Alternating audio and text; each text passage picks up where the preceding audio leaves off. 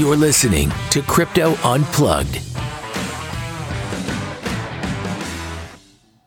What's going on, listeners? Welcome to Crypto Unplugged's 5 Minute Friday show. Doc here on Friday, the 14th of October. I hope you're all well wherever you're listening from. So, what's been happening this week in the crypto space? The latest CPI, Consumer Price Index figures, were released yesterday, and the figures were not as most analysts expected.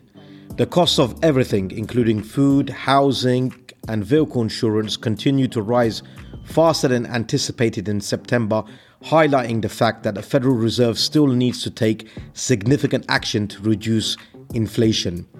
After two months of weaker monthly growth, the Consumer Price Index increased by 0.4% in September from a month earlier, the Labour Department reported yesterday. That sent prices up 8.2% from a year earlier, which was beyond economists' expectation of an 8.1 annual pace, but still represents a minor decrease from August, mainly due because of the reduction of petrol prices. Now, according to several indicators, inflation has reached new highs. The core CPI, which excludes food and fuel, to reveal underlying price trends increasing by 6.6% faster than anticipated by economists and at the quickest rate since 1982. The Fed is likely to continue raising interest rates aggressively, which some investors fear could actually cause financial system to become unstable as shown by the sharp volatility in the markets on Thursday where we witnessed Bitcoin dropping from around $19,187 dipping to around $18,300 before bouncing back above $19,800. Whatever the case, listeners, stay safe when trading and we'll bring you more updates from the Fed as soon as possible.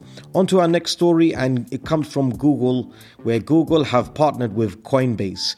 So, Google announced a partnership with Coinbase to allow crypto payments for cloud services.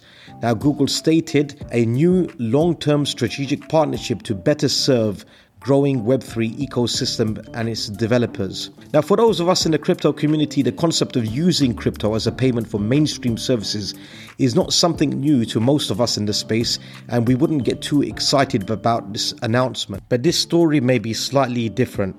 Now, looking at Google Cloud's list of clients like Netflix, Sky, 20th Century Fox, and Airbnb, amongst others, that allows users to potentially pay for services using crypto via Coinbase wallets may be something to look forward to for those of us who would like to see mass adoption. We will definitely bring you updates with that partnership and how it develops on Crypto Unplugged. Now, our last story this week is about another $100 million hack.